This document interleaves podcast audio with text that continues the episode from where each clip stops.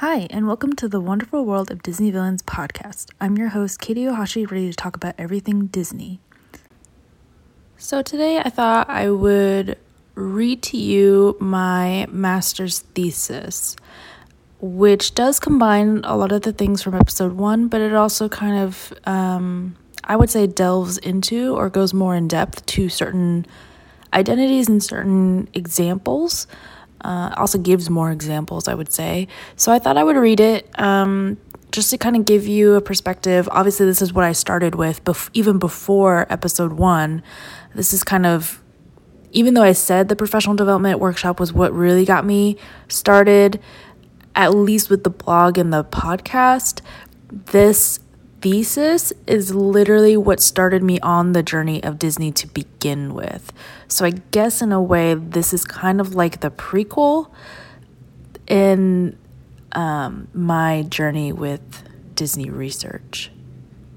And I just wanted to say I did tweak this paper a bit so that it would make more sense for me to read it and for you to understand it um, like I didn't include any of the. I plan to talk about this in my paper, or and I didn't include any of the um, end quotes. I just flat out explained like this is coming from this source. That way, if you wanted to look into it, you totally can. Um, and I do recommend there there are so many books out there about these topics that I was not exposed to until I did this paper. And so, if you are interested in any of the things that I talked about in episode one or even in this episode, I highly recommend looking at it. I'll try to include as many of the resources that I mentioned as I possibly can, um, but please be gentle and please know that I may miss a couple on accident. Okay, so analyzing the representation of Disney villains in predominantly minoritized identities. So, for as long as I can remember, the Walt Disney Company, and particularly Disney animated films, have been a big part of my childhood and are a big part of who I am today, as you've kind of gathered from episode one and, and other, uh, the blog and etc. As a child, I would rewatch and watch and watch and watch the 1980s and 1990s Disney films so Aladdin, Beauty and the Beast, Mulan, The Little Mermaid, Hercules, and so on. Um, the Lion King, etc. And every morning before school, I would watch the Little Mermaid and the Aladdin TV show spinoffs. Um, the Little Mermaid one is actually on Disney Plus. The Aladdin one, I'm still waiting to see if they can get copyright laws. But anyway, that's separate. Um, so growing up, Aladdin was my all-time favorite movie, and and still actually pretty much is. Um, Aladdin was technically the first Disney animated movie with a Disney princess of color. And as a young person of color who loved Disney movies, I identified with this movie. This was the movie that I latched onto. I saw a powerful female princess of color who embraced her identity and um, embraced independence, self advocacy, and female empowerment way early in the 90s.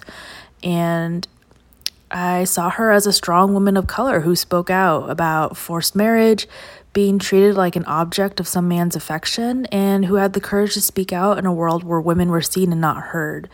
So she essentially was my role model growing up. And I can't tell you how many times I've seen that movie. Uh, must be at least a million. So thank thank you Disney and um, Linda Larkin. So uh, as I grew older, uh, like I would say college and beyond, I came back to Disney and started rewatching the animated films again and I just was reminded of my childhood really. But also as an adult going through graduate school and a growing participant in more and more topics and discussions around identity and equity and um, oppression and, and barriers and so on, I realized that Disney is not this gold star mentor society believes it to be, that I initially had believed it to be. Oftentimes, as a society, we may not think about how big of an icon and how big of a pop, pop culture icon that Disney is and how it can influence society through its media to perpetuate certain ideals and values. Not that they're trying to do that, but Um, I would say unconsciously they probably are doing it because they're so popular and so big. And so why and so I started to question why do we trust Disney and the films Disney produces to educate our children on how to be good people in society? Where's their list of credentials to raise children so we don't have to? And what struck me the most as an adult was this generational pattern of Disney villains being modeled to children in the same way. Uh, hence, this podcast, which was having a skin color other than white, um, aside from Gaston and Hans, but they kind of purposely did that so that you would be off your game. And then uh, identifying as an adult or an older adult, you never see kids as villains because the target audience is kids and having a non standard United States accent or dialect when speaking. And there's a lot more, which I'll talk about. Um, even with society's slow move toward equality of all races, sexualities, genders, and more, and it's very slow. Like we could be a bit a bit more progressive about it, but um, a bit, and we can speed things up. But you know, uh, it's not my decision to make. Anyway, um, so even with all these things and our slow our slow move back and forth towards equality, Disney is still producing villains with the same physical makeup and identity since the 1930s. And those are identities that are marginalized. And I personally believe that villains are the true heroes and the ones we as human beings relate to the most. So while Disney heroes follow a generational pattern of often being young, heterosexual, white, having a United States dialect, um, and individuals in general who hold so much privilege in their physical identities alone. And Disney villains, on the other, on the other hand, excuse me, represent the parts of humanity we wish to ignore, in my opinion, uh, which are you know ha- being angry, being jealous, being envious, um, being lustful, being selfish. Um, as well as being vulnerable and desperate, and just looking at those aspects of ourselves we try to hide from society. For these reasons, um, I decided to write this paper and look at and examine what makes or creates a Disney villain.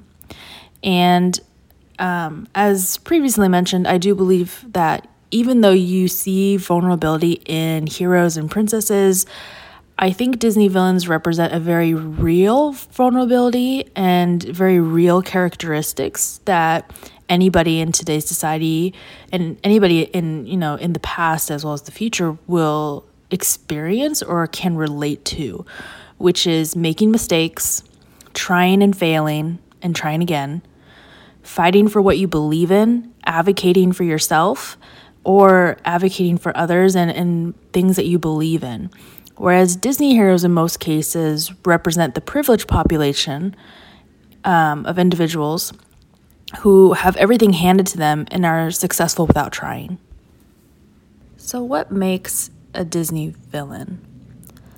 According to Amy Davis's Handsome Heroes and Vile Villains Masculinity in Disney's Feature Films, when many people think of the Disney Studios animated feature films, they think of princesses.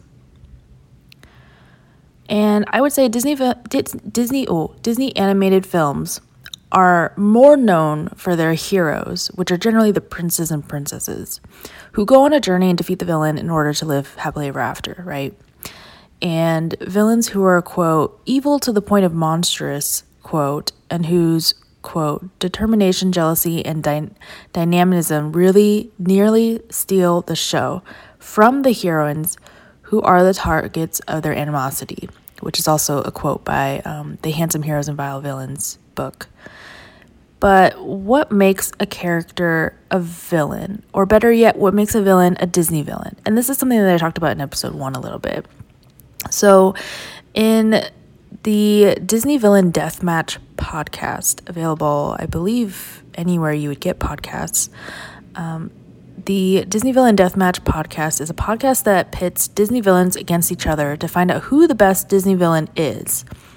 The hosts based their discussion on six categories to determine who the best Disney villain is.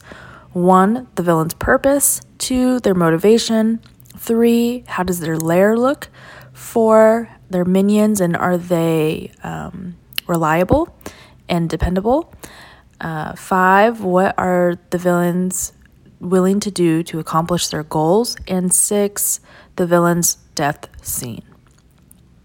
and bonus if the Disney villain has their own song.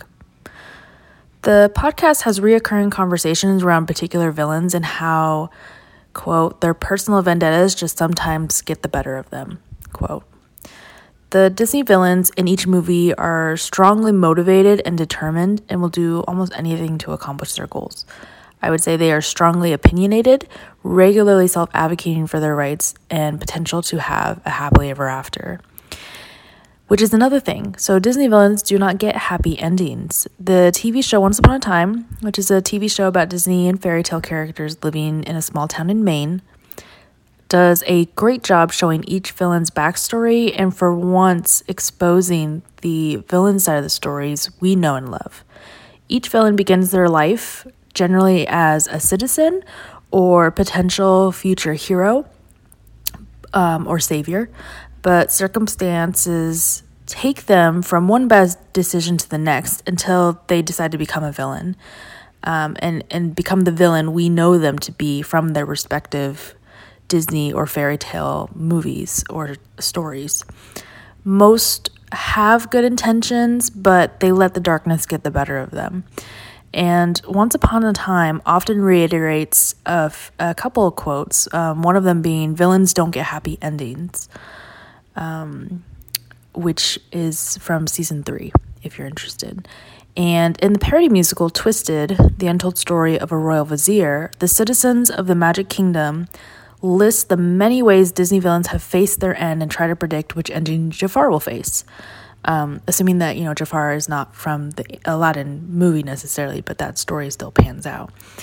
And so they tell each other, quote, he could be skewered by a sailing ship, or hanged in a tangled jungle vines, or eaten by hyenas, or he'll plummet to his death from a castle, a clock, or a cliff, which is at the six minute and fifteen minute six minute and 15 second mark. Um, and you can see that parody musical on YouTube if you type Team Star Kid Twisted. Um, and all of all of the different death scenes that I just mentioned are different endings for different Disney villains, and obviously we can tell that they're not very happy ones, right?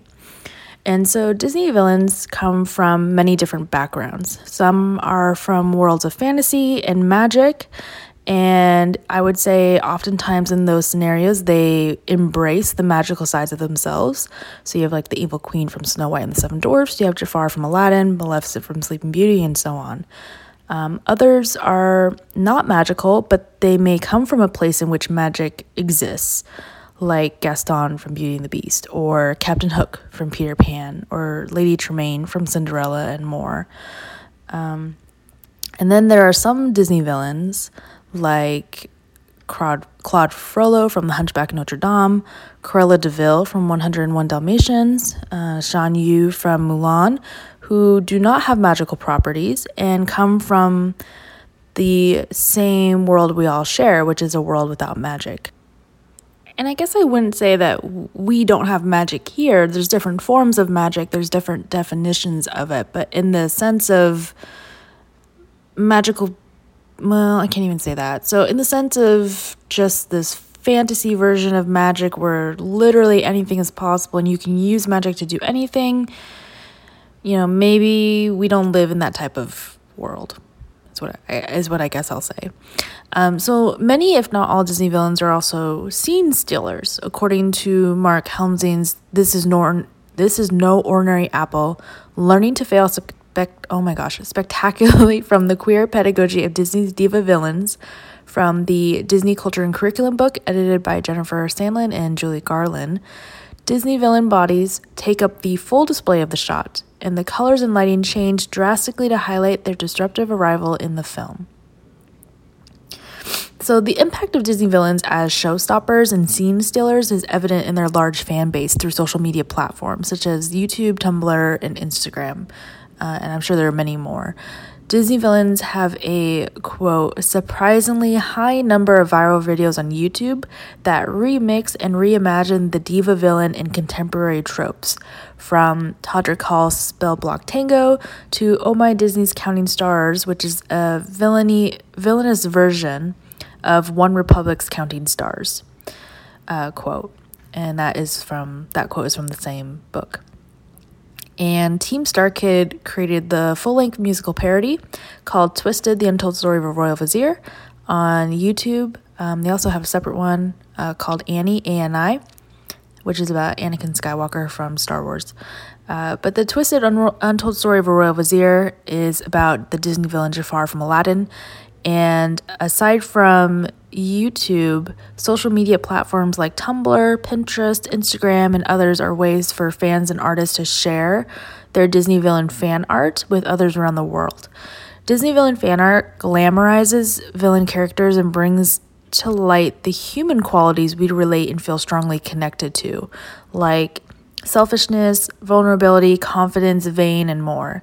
And in society, these qualities are often suppressed because of societal expectations, but I believe are a natural part of being human. Disney villains' minority overrepresentation.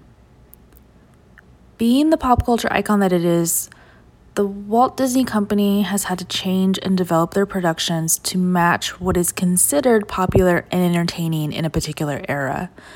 Many of the older Disney films dating before 1990 showed the journey of a man or a woman defeating a villain to get to their happily ever after, whatever that may be. Oftentimes, the man saves the day, even if the movie is based on the journey of a woman, like Sleeping Beauty, The Little Mermaid, Snow White and the Seven Dwarfs, and etc., etc. I can go on. But for the past 30 years, I would say, having a person of color as a main character was not common and even in the modern day, it is not nearly as common as it could be, in my opinion. And I would say until the movie Aladdin premiered, there were very few characters across, I would say, all the Disney animated films that identified as people of color. The character Tiger Lily from Peter Pan is likely one of the only characters of color with a, with a significant part in a Disney film before 1992. And she didn't even talk. Um, I mean, her tribe did, and it is very racist. But separate story, different time. Moving on. In most Disney animated films, Disney villains identify with one or more marginalized minority groups, whereas their Disney hero counterparts may possibly identify with no marginalized groups. So, something to think about. There is a pattern of Disney villains who identify with the same minority groups through the 1900s and into the 2000s. Uh, villains who are twice the age of their Disney hero counterpart, like Lady Tremaine from Cinderella, Captain Hook from Peter Pan, Mother Gothel from Tangled. Um, villains who have a unique dialect or foreign accent to their hero counterparts, like Jafar from Aladdin, Shere Khan from The Jungle Book, Governor Ratcliffe from Pocahontas. Uh, villains who do not fall into the standards of being beautiful and thin, like Ursula from The Little Mermaid, the Queen of Hearts from Alice in Wonderland, and Hades from Hercules, and many more that I will be discussing right now. Okay, so we're gonna start with gender. So the the subheading is gender. There are more than just two gender identities. So I'm sorry if you don't believe it, but this is my paper. This is what I believe in, and I believe there are more than two genders, okay? So we're gonna just accept that and move forward.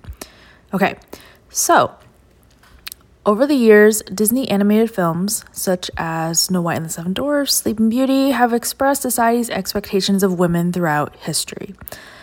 I would say before the 1990s, female characters were shown in Disney animated films as people who could only cook and clean or take care of children or animals and also talk to animals. Uh, like Wendy from Peter Pan, Princess Aurora from Sleeping Beauty, Cinderella from Cinderella, and you know, you kind of get the idea. Around the 1990s, Disney animated films started showing strong female characters who did not need a man to come and save the day, although the man would still come and save the day. Sorry, I didn't mean to sound uh, so negative. But anyway, uh, providing strong female characters for children to look up to provided children, I would say, especially girls, little girls, opportunities to think beyond someone who cooks or cleans. And that was my that was my decade. Um, as the importance of feminism, women's rights, and equality have grown over the years, so have the independent strength and depth of female characters in Disney princesses, especially, I would say. In more recent Disney films like Frozen, Tangled, and Moana, female characters are no longer cleaning and cooking, but are going on adventures and being part of the battles only male characters would participate in in the past. So, throughout the decades, Disney animated films have shown Disney female characters as dependent on their male counterparts to lead them to their happily ever after, as I had just previously mentioned. I would say, even in the past 10 years, with Disney portraying strong female characters, the female characters are often saved by male characters, like I mentioned. Examples being Flynn Rider, who helped Rapunzel escape her tower and find her uh, biological parents. Sorry if that's a spoiler for you. Um, Aladdin, who freed Princess Jasmine from the confines of the palace walls, uh, even though she technically did escape over them herself initially. Um, but I guess he led to her being able to leave the walls. Uh, but I will say Aladdin is the main character of that movie, so that I guess that could we could we could look that over. Uh, Kristoff, who helped Anna find her sister Elsa in Frozen, and I'm sure there are many more uh, examples I could give. So Disney female villains are quite the opposite. They are in charge. They advocate for their own happy endings. Sometimes female villains become villains because of their independence and wanting to be something more than what society tells them to be, which is an obedient woman dependent on a man. And again, this is my opinion, right? And this is my interpretation of the movies. I don't always think that that's what these movies are portraying. Obviously, that's not the intent of what they're trying to portray, but that's just, I see the story, but I also see this. Um, in the Perry musical Twisted, the Untold Story of a Royal Vizier, Ursula from The Little Mermaid is able to share her untold story with the audience. And according to Ursula, in this parody, she was the ruler of the ocean until her brother, King Triton, quote, held the antiquated notion that women should be seen and never heard, quote. Uh, you can find that on YouTube, Team Star Kid Twisted, at the 1 hour 37 and 48 second mark. 48 second mark, excuse me. Ursula goes on to say that King Triton, quote, dethroned me, then disowned me, and on top of that, rezoned me to the outskirts of the kingdom in a cave, quote, all because she was a female ruler. And that line happens right after the previous one. And in my opinion, all Disney animated films take place in a patriarchal society where Disney female villains are accused of being villains because they are independent, take action, and advocate for their beliefs and dreams. Have you ever noticed that there are no Disney mothers, but all the Disney fathers are still alive? Yeah, and I know there are some examples where that's not the case, but often the case when there are when there is only one parent, it's never a single mother, it's usually a single father. Anyway, um, even Mulan, who is who technically would be considered a bad person, uh, but not necessarily a villain in her movie, uh, because of the fact that she committed treason when she stole her father's armor, ran away from home, impersonated a soldier, deceived her commanding officer, dishonored the Chinese army, and destroyed the emperor's palace.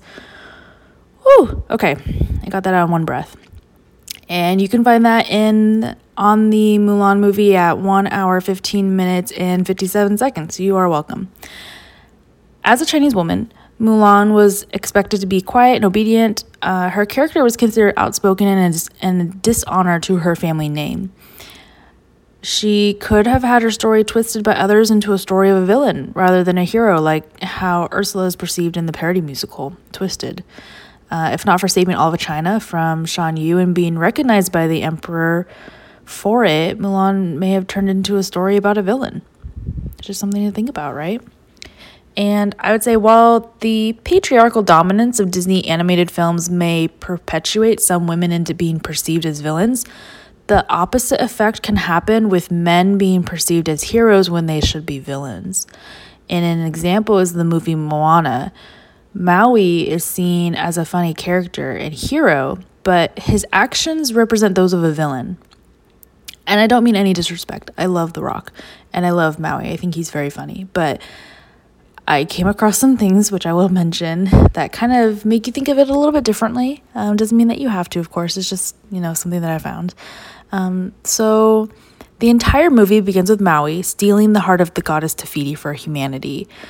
um, which in the movie is literally the one minute, the first minute of the film. And the goddess Te Fiti's heart held the power to create even life itself, and she, quote, shared it with the world. Quote, again, happens in the first minute.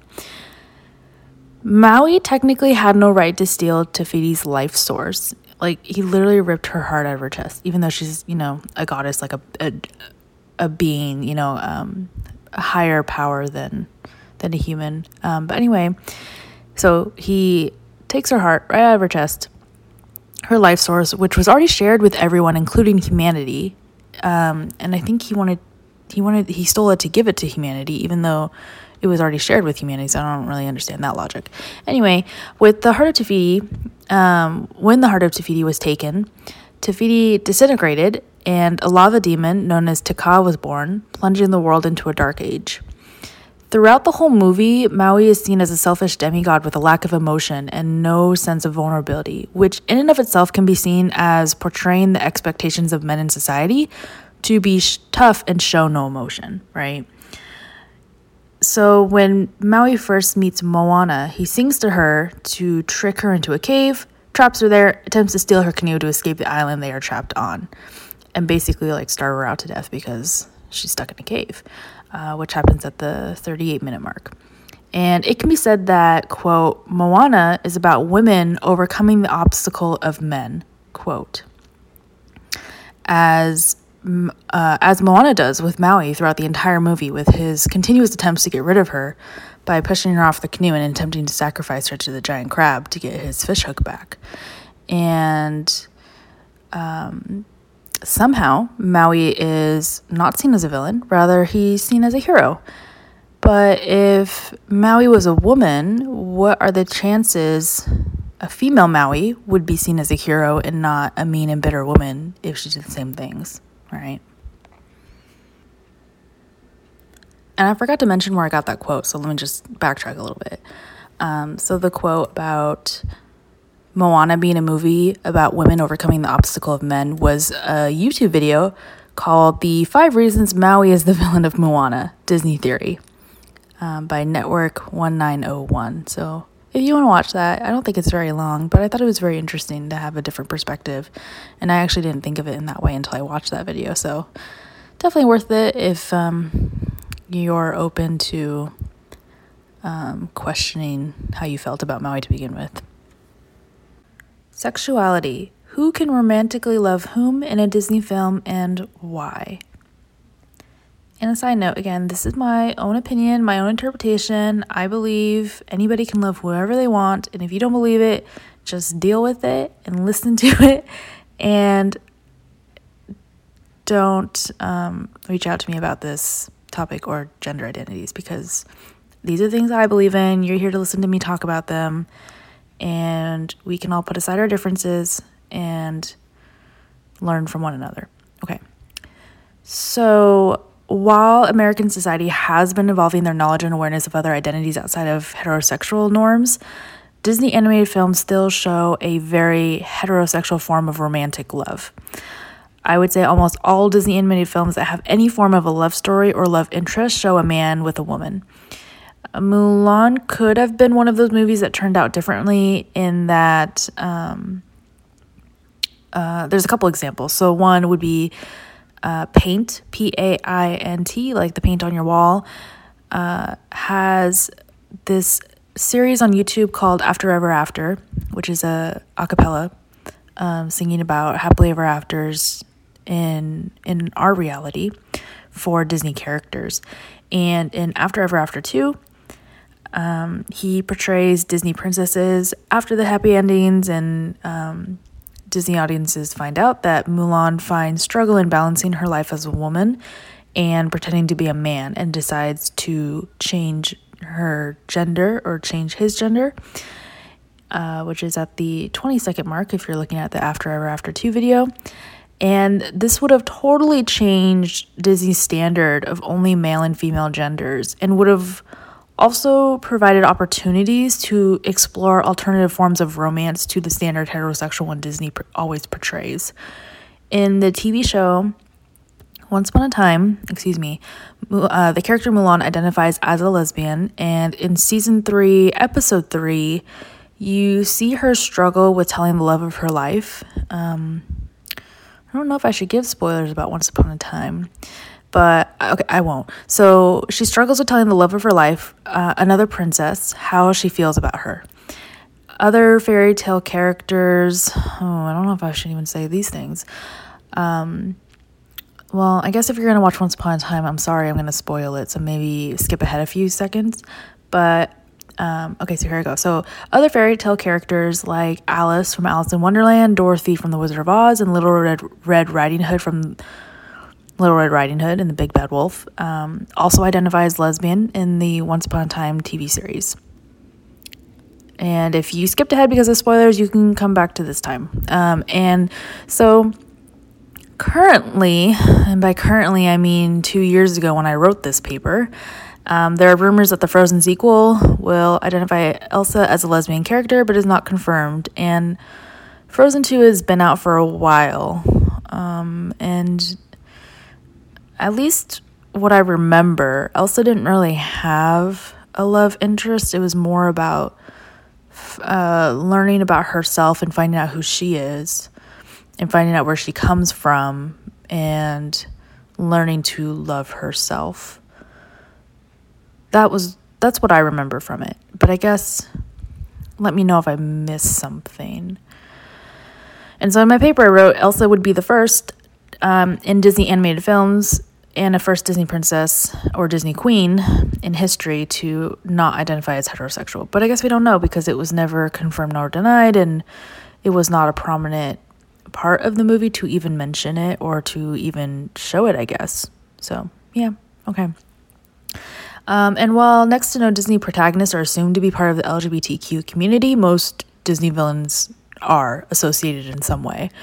Uh, Disney villains are rarely seen in any type of love interest or romantic relationship to confirm their sexuality. Not that we need to or, or should, um, but there are forms of speaking, forms of body language, uh, and other that hint at the possibility of Disney villains identifying with LGBTQ identities. Ursula from The Little Mermaid is one of the more well known characters to discuss in this context because of the inspiration for her appearance and demeanor, which was inspired by the drag queen Divine. And you can actually read more about this online. Um, I got my source from AV News.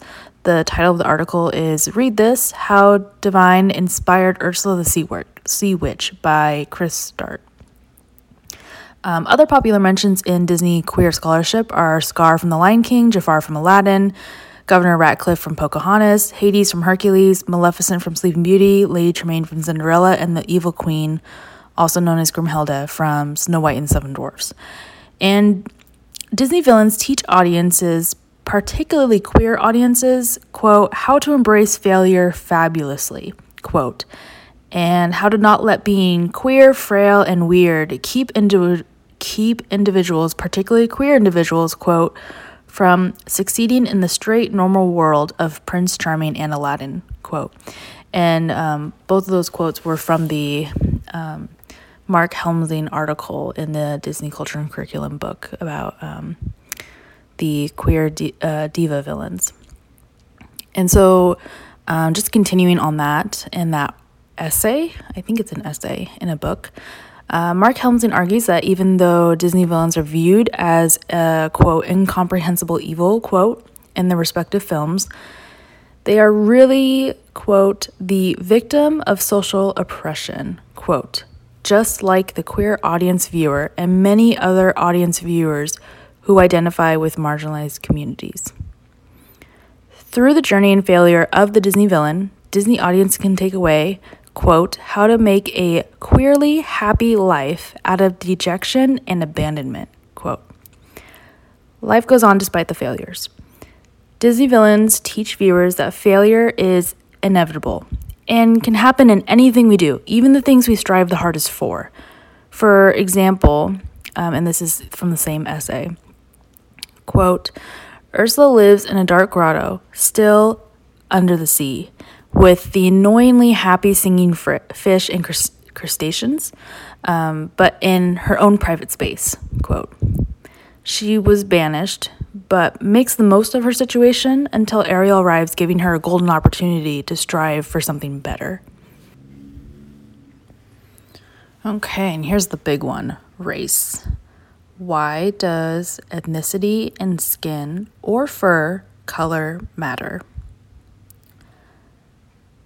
Disney animated films are predominantly films starring white protagonists with United States dialects and villains with different skin colors and non United States dialects. Even films starring characters of color have the protagonist speaking with a United States accent and the villain speaking with what seems to be a foreign dialect. So, why are he- Disney heroes, even in recent animated films, depicted as white and or with United States dialects, like they're American, even if they're not from America. And why are Disney villains represented as the exact opposite in those same animated films? So, different forms of Disney fan art and Disney parodies have brought to light the big topic of race and skin color in two ways.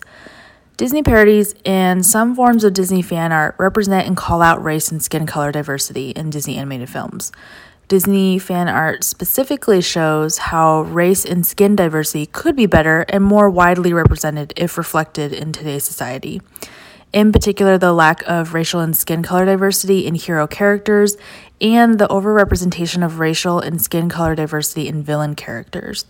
The parody musical Twisted, The Untold Story of Royal Vizier touches on this with their introductory song about the Magic Kingdom or Disneyland when one of the citizens asked, quote, why is everyone in the kingdom white? Quote, which is at the four minute and five second mark.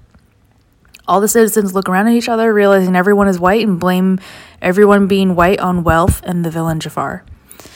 Another example is in the YouTube parody video After Ever After, which um, is a singing video where the artist Paint portrays what happens to Disney princesses after the happy endings Disney audiences know. In the song, Paint portrays Princess Jasmine from the movie Aladdin and sings how Aladdin has been mistaken for a terrorist by the American government and pleads the United States to set him free from interrogation, which is in the first After Ever After video at the one minute and six second mark, and you can find that on YouTube. Other forms of media like fan art have entire Tumblr and Pinterest pages dedicated to what is called Disney race bending, changing a Disney character's original race and skin color from the respective animated film to a completely different one. Now, Disney animated films, and really just children movies in general, I found, um, tend to use non standard dialects and accents to voice villains. And there's um, an article about this that I had referenced called, oh, where is it? Why Do Cartoon Villains Speak in Foreign Accents by The Atlantic. And so you can find that. That actually came out just a couple years ago so it must have been right when i was writing this paper. Um, and so in this uh, paper the example that they use is the lion king. And the villain of the movie scar quote masterfully voices scheming and betrayal using a british accent that contrasts with the all-american intonation of the ruddy-maned hero simba quote uh, which i got from the children's culture in Disney's animated films uh, chapter in the book The Mouse That Roared. Uh, and that book literally is just touching on everything that I talk about. It's basically my paper, but in a book. So definitely worth the check out or buy. Yeah, I would buy it. Um, sociolinguistic ling, sociolinguist, I'm sorry, Calvin Gidney, who is an associate professor in child study and human development, noticed Scar's henchmen, the hyenas, quote, spoke in either African American English or English with a Spanish accent, quote. And then they go on to say, quote, henchmen or assistants to villains often spoke in dialects associated with low socioeconomic status, including working class Eastern European dialects or regional American dialects, quote. Um, and they talked about the research on language patterns in anime and children's TV shows in the um, in the article I mentioned above, uh, and also the the book I mentioned. So Gidney continues to say that quote villainy is marked just by sounding different quote. um, which I believe could partially explain why Disney villains sound so different from their hero counterparts. But what does this say about Walt Disney and United States perspectives on foreigners in the United States, right? There are many characters throughout all Disney animated films heroes, villains, sidekicks, parents, and, and more who fall into a pattern of similar or same racial and ethnic identities. Parents are not all one ethnicity, sidekicks are not all one ethnicity, and the list goes on. So, why are they often portrayed time and again to be the same? As an example, I guess, most Disney heroes are portrayed to be white, with their villain counterparts identifying as people of color. Um, people with brown skin, green skin, purple skin, blue skin, you get the, you get the idea. Um, the exception um, being, what was it? Um, either a character who you're supposed to believe is the good guy, but then they trick you, or uh, I want to say a woman. I'll have to do some um, backlogging on that though. But anyway, so even in remakes of fairy tales and Disney animated films, characters that are not gender or race specific will only be betrayed by a specific race and gender. Um, like you see Cinderella portrayed as being white with blonde hair. And so that's the way that she's always portrayed. But i will say that that that does change. Same thing with you know sleeping beauty and snow white is portrayed as being you know fair skinned and red lips and black hair. You know like there's certain characteristics right? In the tv show once upon a time characters normally viewed as white so examples are Merlin from The Sword and the Stone and Rapunzel from the fairy tale Rapunzel, different from the Disney version, identify as people of color. Once Upon a Time shows and proves that most Disney characters, with the exception of films like Mulan, Moana, and Aladdin being ethnically specific films, can be portrayed in infinite ethnicities, shapes, and sizes. Rodgers and Hammerstein's 1997 version of Cinderella, um, which is you know what I mentioned earlier, coming back to is um, does hold a strong and racially diverse cast in which it is often portrayed in what is often portrayed as a white character film. So like Disney's Cinderella, you know, being white with blonde hair, and the live remake in 2015 being white with blonde hair. Once Upon a Time even portrayed the same um, and I was also surprised that nobody ever questioned the how um, the king and queen ended up with an Asian son. Um, I mean, I'm not questioning it. that's kind of uh, similar to my own backstory and my own upbringing, but I just thought it was interesting that nobody, everyone was like, oh yeah, that's totally normal. Like Whoopi Goldberg and, um, oh my gosh, I'm spacing on his name. I apologize. Uh, Victor, right? No, Oh, jeez.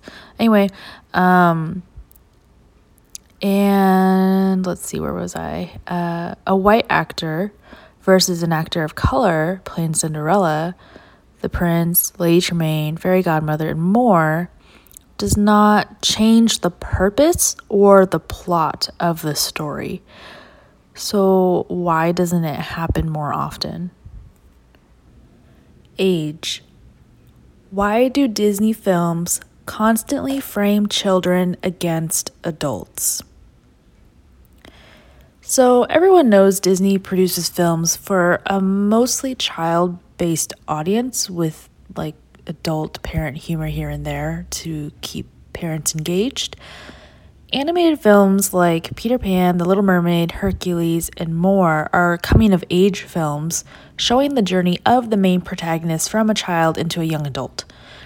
And Disney often portrays adults as villains in these movies who create obstacles and barriers to the young hero's journey. The villains attempt to stop them from growing into the person they are trying or wanting to become like Hades from Hercules or Maui from Moana and more if you if you consider Maui a villain like I mentioned previously. And they create barriers so it's more challenging for the hero to achieve their dreams um, like Dr. Facilier and The Princess and the Frog and Mother Gothel from Tangled. And they purposely abuse them through or or I guess they purposely abuse them through their parental rights as adults. So like Lady Tremaine um, you know, against Cinderella or the evil queen against Snow White and more.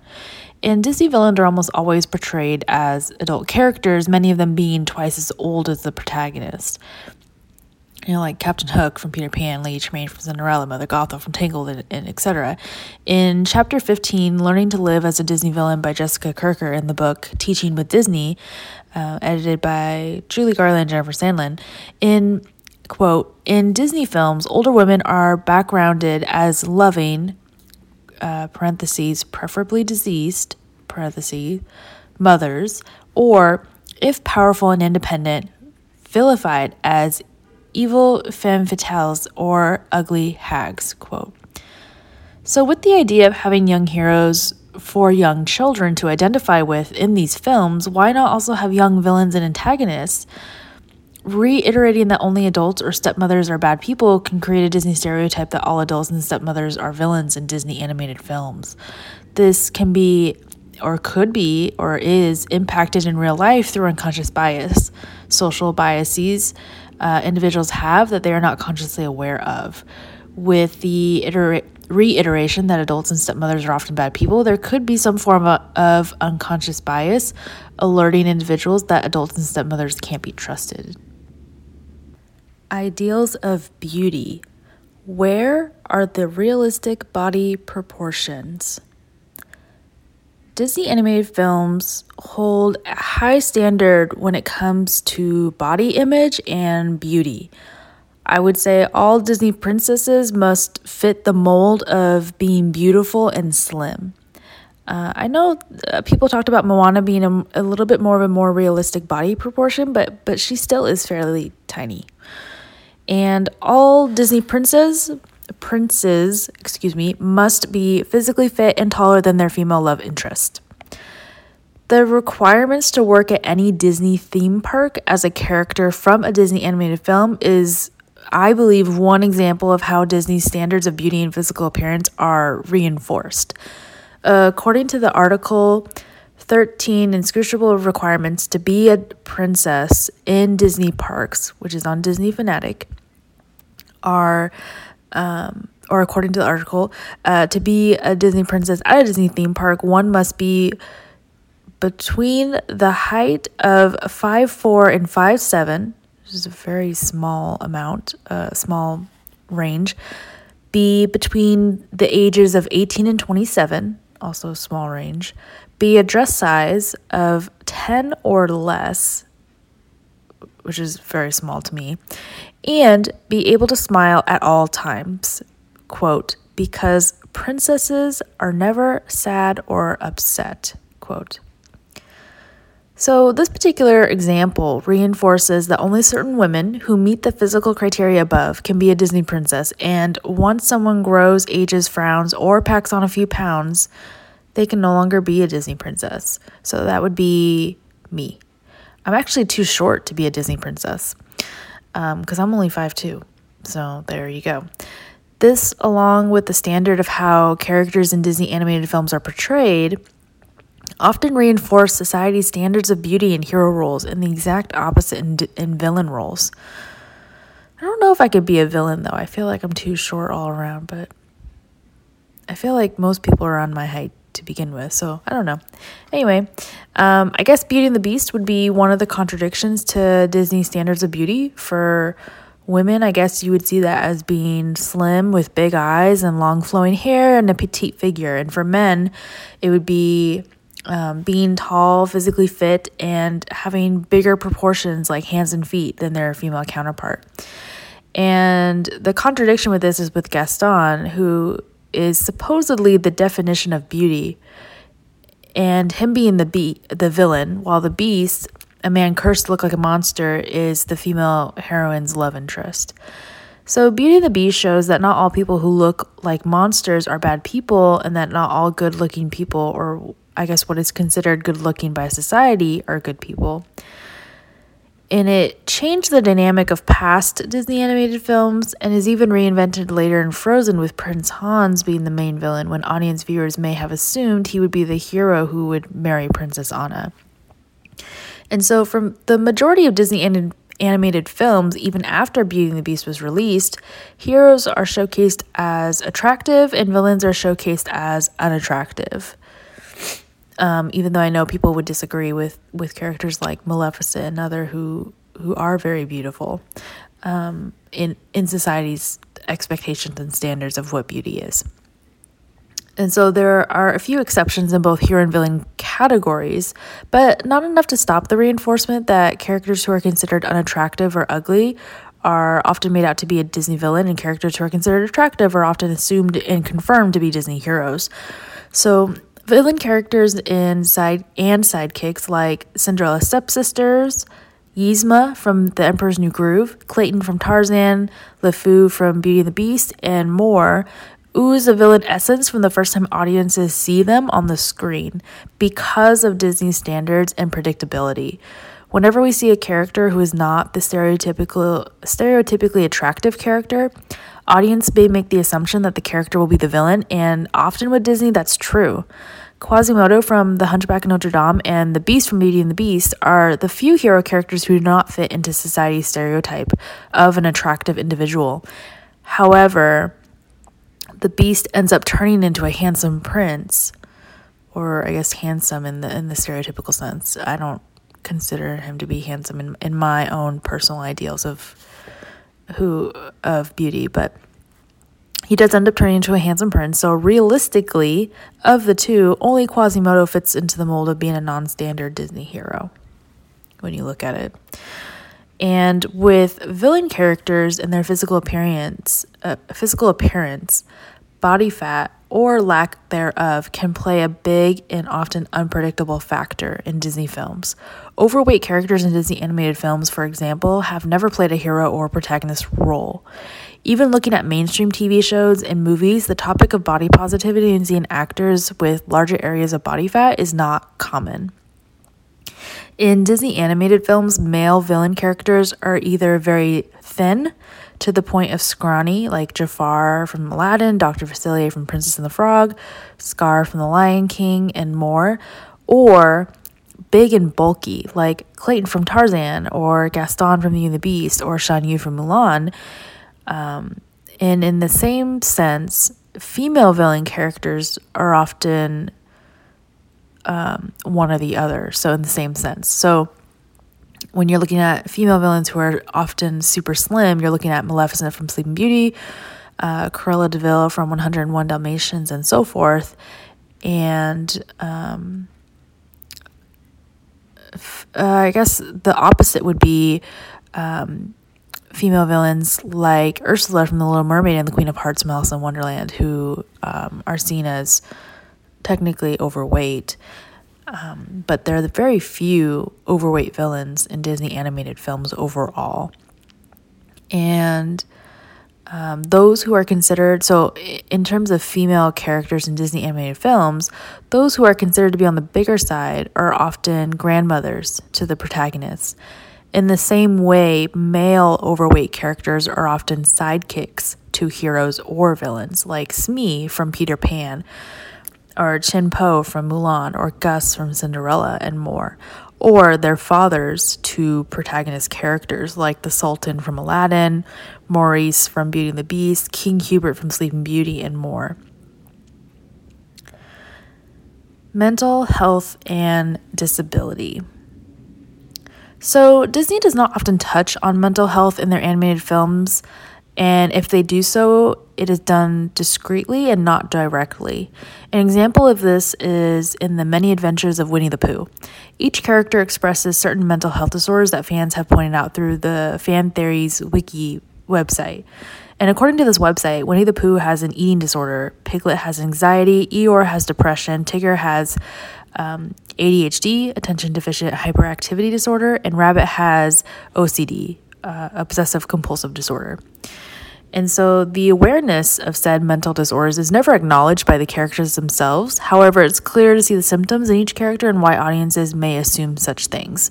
For example, Winnie the Pooh is known for eating honey frequently and in large quantities, which could potentially be an indicator of an eating disorder if you were looking for it.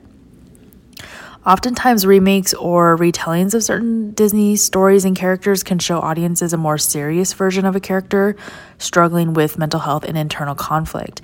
And one of the best examples of this is the character Alice from Alice in Wonderland. In the live remake of Alice Through the Looking Glass, for example, Alice wakes up in the middle of her quest in a mental institution, which is um, one hour and nine minutes in to the movie. And this scene in particular shows society going against what Alice believes and knows to be true, which I think does happen with a lot of renditions of Alice um, in Alice in Wonderland.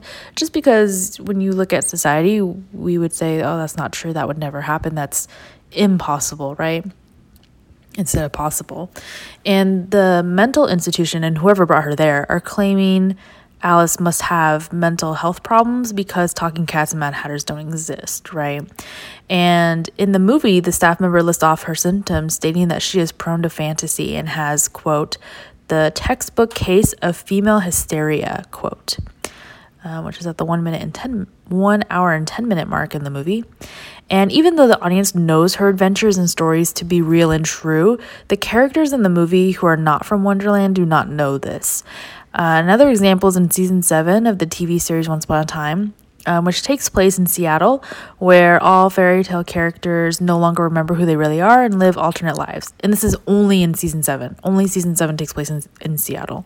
The all the other seasons take place in Maine, and so in this um, season seven, we have Alice who goes by Tilly in Seattle and she's starting to remember who she really is um, when she stops taking her pills or when she stops taking Tilly's pills.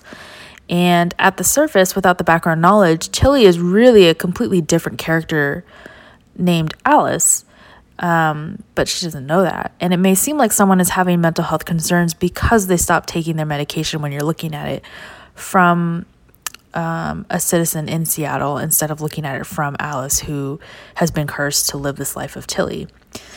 And in the beginning of the Once Upon a Time spinoff series titled Once Upon a Time in Wonderland, Alice is introduced um, to the series in a mental institution.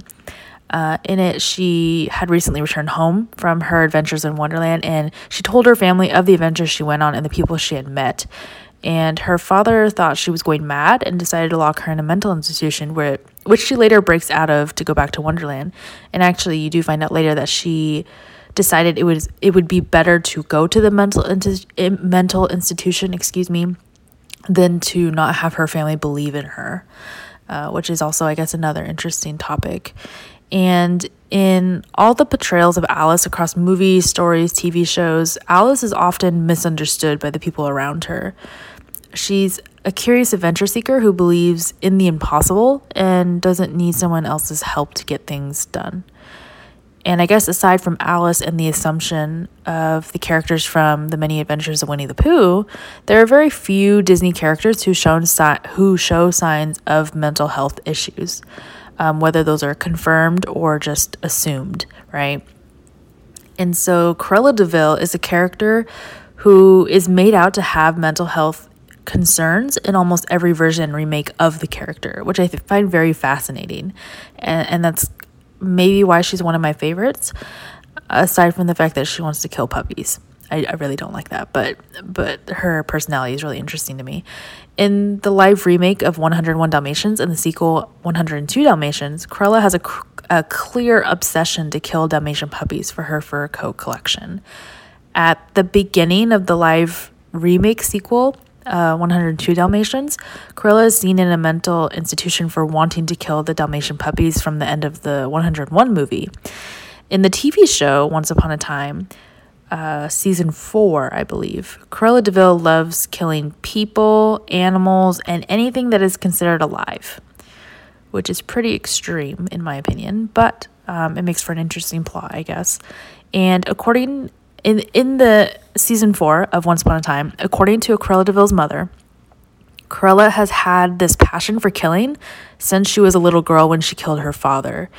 After that, she grew up killing all of her mother's future partners, and as a adult, as an adult, killed her mother and her mother's Dalmatians, making a fur coat out of the dogs which is very interesting. Um, and and there's no actual explanation for why she is that way and why she decides to do those things and and I think she's the only villain character who you don't necessarily feel empathy or sympathize with. Um, I think she's also the only character who doesn't get to restart or get or get a second chance, so to speak, or one of the only ones at least. Um, and in the parody musical Twisted, The Untold Story of Royal Vizier, Cruella de Vil does make a brief cameo while the other Disney villains are telling Jafar how their story became twisted from the truth. So I, I gave the example of Ursula before, but um, they, the villains talk of how they wanted to be invited, which is Maleficent, to the party, uh, save the love of their life, which is Gaston, advocate for citizens, and help people, which is Scar, and more um, which, if you're watching that parody on YouTube, you would want to go to the one hour and 40 minute mark to see that. And then all of a sudden, Cruella de Vil shows up to their gathering saying, quote, I only wish to have a coat made out of puppies, quote.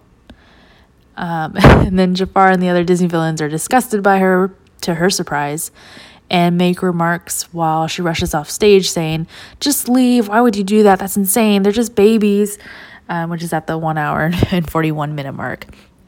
So, with all the examples mentioned above, it's it's clear that Disney animated films have not touched on topics of mental health and disability. Many of the examples above were, or many of the examples I previously mentioned, excuse me, were from live remakes and parodies of Disney animated films and characters, and not from Disney itself um, even though Disney does own the rights to a lot of them. And fan art and fan theories are big promoters of Disney characters identifying with mental health disorders. On social media platforms like Pinterest and Tumblr, almost every single Disney character can be identified as having a medical condition or medical health disorder. So, why is mental health such a big identity in fan theories and fan art, but not in the actual Disney animated movies? And I guess there are there are many people in the world who identify with physical disabilities, uh, invisible disabilities, learning disabilities, and mental disabilities. And I'm not even sure if that's the right terminology. Uh, I'm just not as familiar. And and Pixar movies such as Finding Nemo and Finding Dory have many characters who identify with a physical, somewhat invisible learning or mental disability. Um, however, in Disney animated films, Dopey from Snow White and the Seven Dwarfs, Captain Hook from Peter Pan, actually just the Seven Dwarfs in general, and also Quasimodo from The Hunchback of Notre Dame are a few of the only Disney characters associated with any form of a physical, invisible, or learning disability. And why is that? And all of those movies came out in the 1900s. There's nothing recent, um, as far as I, I guess I'm able to pick out, but I'm also not the expert on this topic. And so, why are all heroes, sidekicks, villains, and more always shown or mostly shown as physically able bodied with perfect vision and hearing? I always wonder that because I'm someone who wears contact lenses, and I would wonder if growing up in a um, in a forest or other, like how I would have been able to navigate without glasses or contact lenses. That's just me though. Um, what about characters with missing limbs like Captain Hook? What about characters with mental disabilities that are challenging to control without proper medication or other?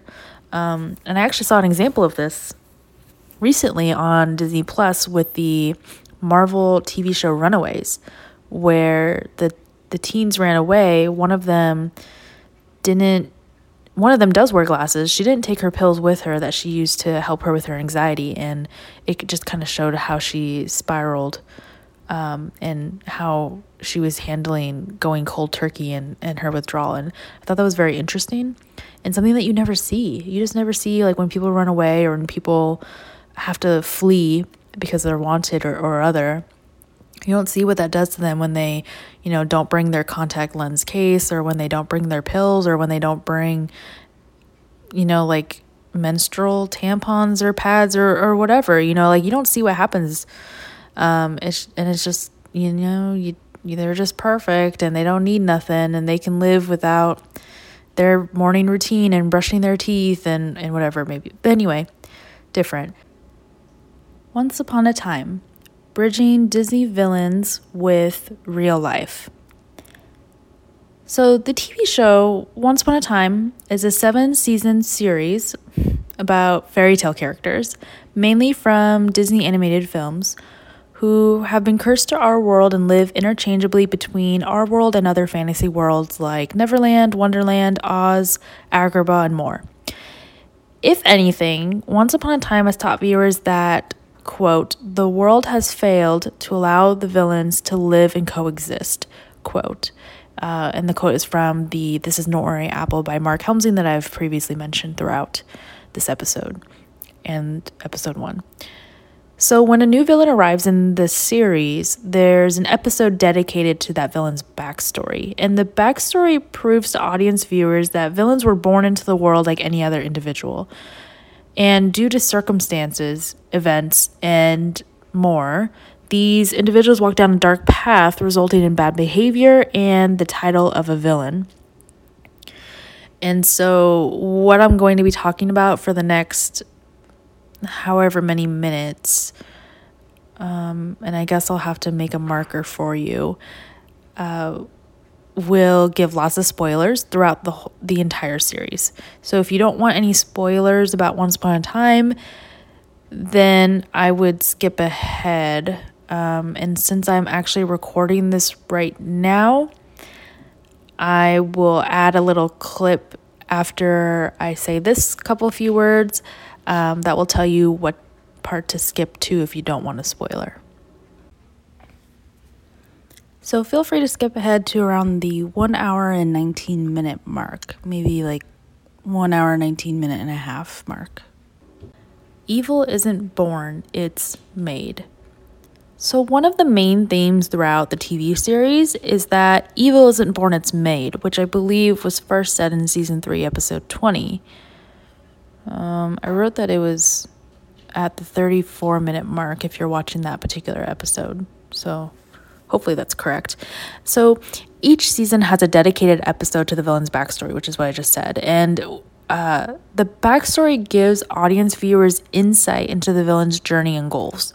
So, Rumpelstiltskin is the one exception to this, as his backstory is revealed like little by little, I would say minuscule by minuscule, throughout the entirety of the seven seasons. But characters like the evil queen from Snow White and the Seven Dwarfs, um, which I'll be referring to her by her real name, which is Regina, in in this series in this world. And then um, captain hook from peter pan and ursula from the little mermaid are initially seen as vile villain characters. They ruin the lives of their enemies to make themselves happy. And the longer the show progresses the more we see these so-called villain characters weren't born wanting to ruin the lives of others. Their worlds were crushed. They wanted others to feel the same way they did or worse and an example is in season one of once upon a time a younger version of Regina told a young child named Snow White that she loves the stable boy, even though she's in an arranged marriage with Snow White's father. Snow White then tells this secret to Regina's mother, who then goes and kills the stable boy in front of Regina. And since then, Regina has hated Snow White for revealing her secret love and, vow- and vowed, excuse me, to make her pay for what she did by basically ruining her love um, in a way by either um, killing the prince or by putting Snow White herself into a deep sleep, whatever way is going to make her pay, so to speak. I just said so to speak so many times, I apologize.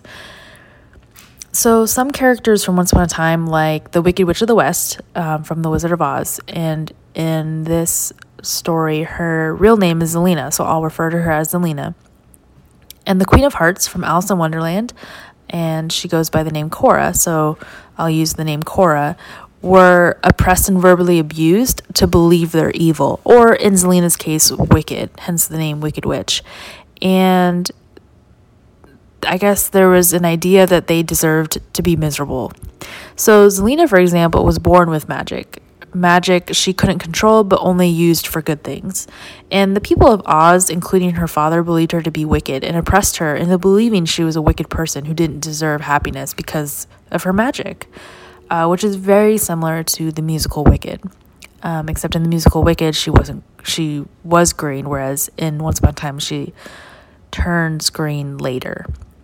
So sometimes, as Once Upon a Time shows, the darkness comes out when people lose the thing or or person they love most, like in the example with Regina and her, and the stable boy being killed in front of her as a young as a I would say a teenager young woman. Other times, like in the example with Zelena, the darkness comes out from being oppressed and bullied with no concept of what it's like to feel love. As um, Zelena was often told that she's wicked because she has magic that you know she was born with and that she used for good things, but people never accepted her for. And so villain characters can become desperate to be happy or to receive the love and happiness they may have previously had but lost. In season 7, for example, Rapunzel sacrifices her freedom for her husband to be cured of his sickness and her daughters to live in a home and well fed. And so she, um, I guess, promises Mother Gothel that she will do whatever it takes to cure her husband of the sickness, to make sure that her family lives in a good home and a stable environment. And lo and behold, that um, that promise came at the expense of Rapunzel's freedom in a tower. So, years later, when she escapes her tower, Rapunzel finds her husband remarried, not knowing that Rapunzel was even still alive, and now has a stepdaughter named Ella, who is later known as Cinderella. And so Rapunzel's two daughters are now seen as Cinderella's, or are now seeing Cinderella's mother as their own mother, since Rapunzel was locked in a tower for most of their childhood and they never saw her. So, to get the life that she had back um, with her husband and children, she poisons Cinderella's mother, and um, then you kind of see her as Lady Tremaine, right? Where she was Rapunzel Tremaine to begin with, um, but lost that life, came back into it. So, Cinderella in Cinderella's story, she's seen as Cinderella's stepmother.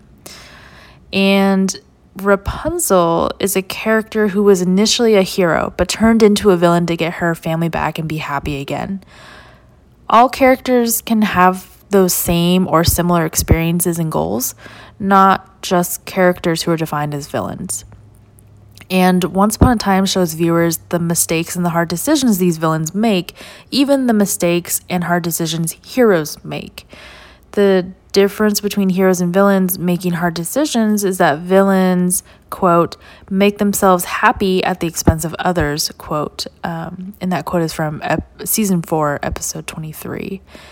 And so they use selfish tactics to get what they want. And you actually do see Rapunzel struggle with that because um, she didn't want to poison Cinderella's mother, but there were certain things that built up over a short period of time that kind of, I would say, broke Rapunzel in a way that she ended up doing it. Not all heroes are good, and not all villains are bad.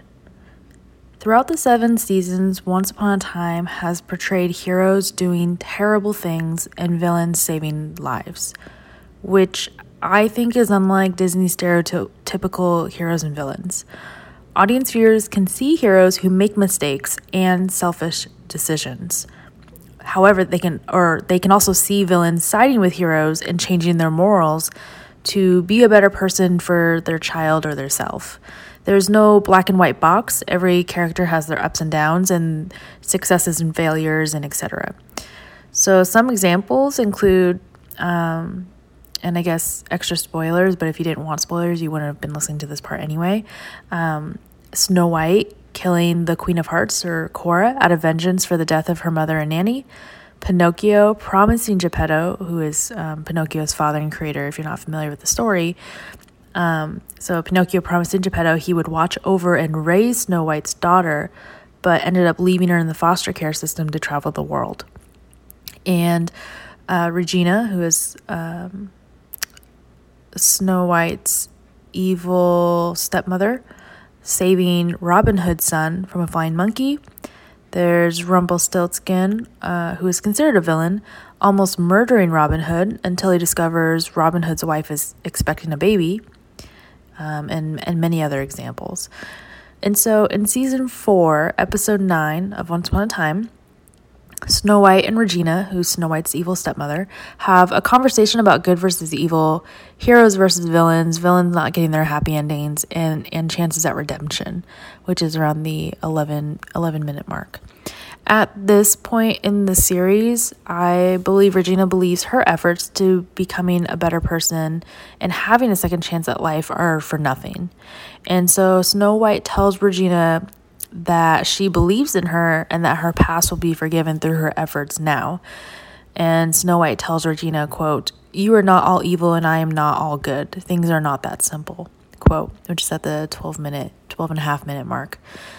To which Regina replies to Snow White, quote, You're the hero and I'm the villain. Free will be damned. It's all in the book and we both know how it plays out. Quote. Those initially defined as villains in Once Upon a Time strive hard to change their lives for love, for children, and for a good life where they're not being hunted by um, people they have wronged. And while and most are given a second chance and sometimes a second second chance at life to redeem themselves and make up for the, all the bad things they've done in their past. So, second chances, road to redemption. Second chances, especially second second chances, are hard to come by, and the road to redemption can be long and tiring. And this is something that people today face. You know, when you when you give that cheating ex a second chance and a second second chance and they still cheat on you. That was just the only example I can think of, but I'm sure there are lots of other examples. And so, as Rumpelstiltskin shows audience viewers, change is hard and old habits die hard, which I think is very realistic. Being given the opportunity at a second chance or multiple second chances, as I would say is the case for most villains in this series, is faith and hope for them to become and continue to be better people. Characters like Rumpelstiltskin struggle with their addiction to power and magic, and so they keep losing loved ones to it.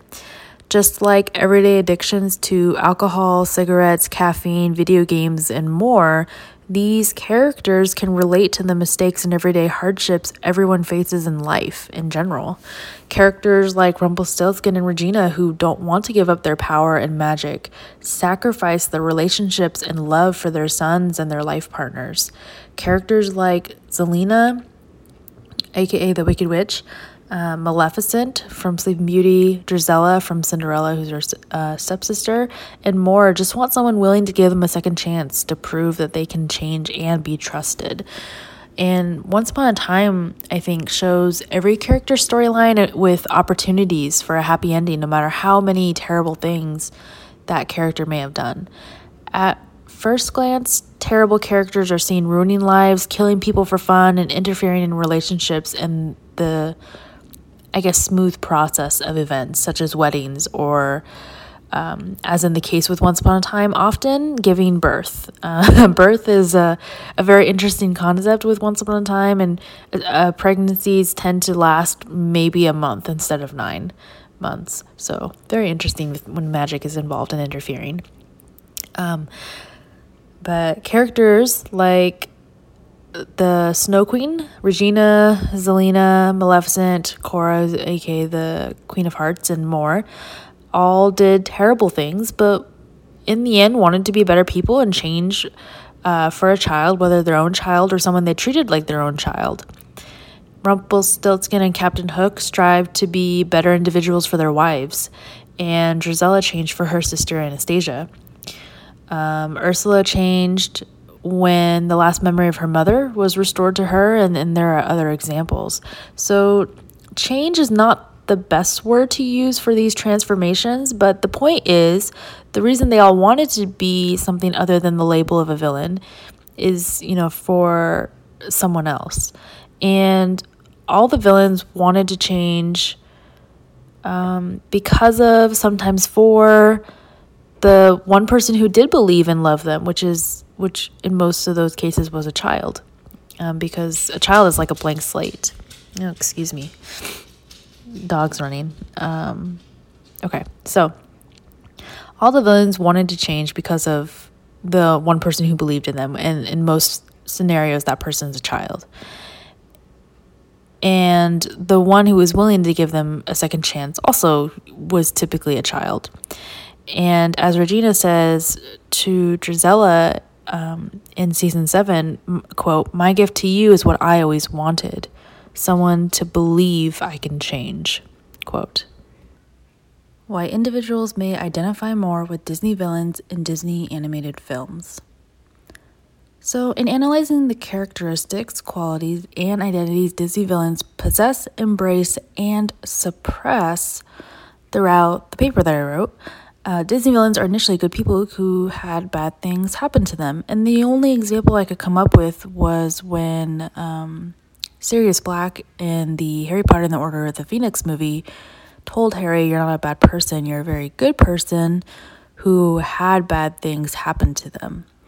And this is also true for Disney villains until they start letting those bad things influence them to be bad people.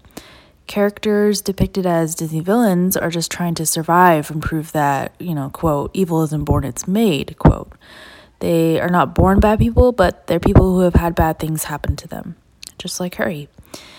Jafar from Aladdin is one example of someone trying to survive despite all the bad things in life. And I think I mentioned it before in, in episode one and obviously I'm always going to mention Aladdin and Jafar because it's the movie that I have seen the most.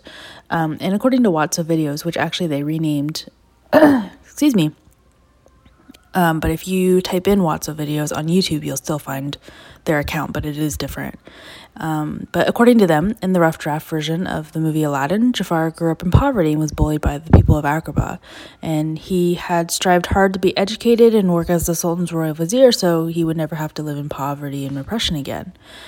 And I also mentioned this in episode one. Eric Kahn Gale, who's one of the writers of the parody musical Twisted, The Untold Story of a Royal Vizier on YouTube, uh, by Team Starkid, explained why he thinks Jafar is a true hero in the movie Aladdin. And he said the most likable character I think I can argue with you to prove is, a, is Jafar. Yeah, he wants to take over the kingdom, but from who? A drug adult idiot of a sultan who sits on the throne and stacks toys of animals. That's no way to run a kingdom. And that was from the uh, A Very Star Kid reunion, which I think is only on DVD. I don't think it's on YouTube. So you might not be able to find that. But um, Disney villains, they glorify the human quality society wants to suppress or ignore. Some examples would be, you know, being vulnerable, being frustrated, feeling lust for another, feeling jealous or envious of another, and, and I'm sure there are plenty more. They represent the individuals who have to try and fail multiple times to be successful, the individuals who are too proud to admit being wrong, and the individuals who will do anything to protect what is close and dear to them. I think everyone can or does feel these things, and I also um, think that everyone faces temptation and battles inner demons at some point in their life. Uh, that can come in various different shapes and sizes, of course, and Disney villains believe that what they are doing is the right way or the best way to do it uh, to be successful and survive, and it's just to everyone else, it just may be a little bit of an extreme, I would say. And so, in conclusion, from examining and discussing the identities, characteristics, and experiences of Disney villains, I think it's pretty evident that Disney animated films are one sided stories. Uh, uh, Mark Helmsing, who I mentioned before um, with the article, with the essay, um, this is no ordinary apple, states that while Disney villains live within the white patriarchal world of Disney, their vainglorious quest for beauty and power are no different from the conforming public desires in the dominant culture. So they still have the same goals and the same uh, dreams that everybody else has, but they don't conform to public or they don't conform to society to accomplish those things. They are willing to go outside of what society considers normal or okay to get what they want. And so, if anything, Disney villains are the sides of humanity that people wish to ignore the, the anger, the jealousy, the lust, the self investment, and, and more. People may wish to ignore these feelings, thoughts, or ideas, but they're still there inside. And there's nothing wrong in wanting to be successful and happy and, and be able to express your own opinion, but there is wrong in accomplishing such desires at the expense of others. I personally believe everyone can identify with a Disney villain, whether it's their identity, their characteristic, and a particular attitude and appearance or experience. While it may not be Disney's intent for audiences to identify or cheer for the Disney villains, there is much to learn from them. And that is also a quote by Helmsing. And sometimes it's Quote, better to be fabulous and have gone out big as a dragon or a witch than a dowdy boring scullery maid or servile house mother to ungrateful dwarfs. Quote. So that's the end of my paper. Let me know your thoughts, uh, comments, opinions, etc. on my blog, wonderfulworldofdisneyvillains.com. Thanks for listening, and I'll see you next time.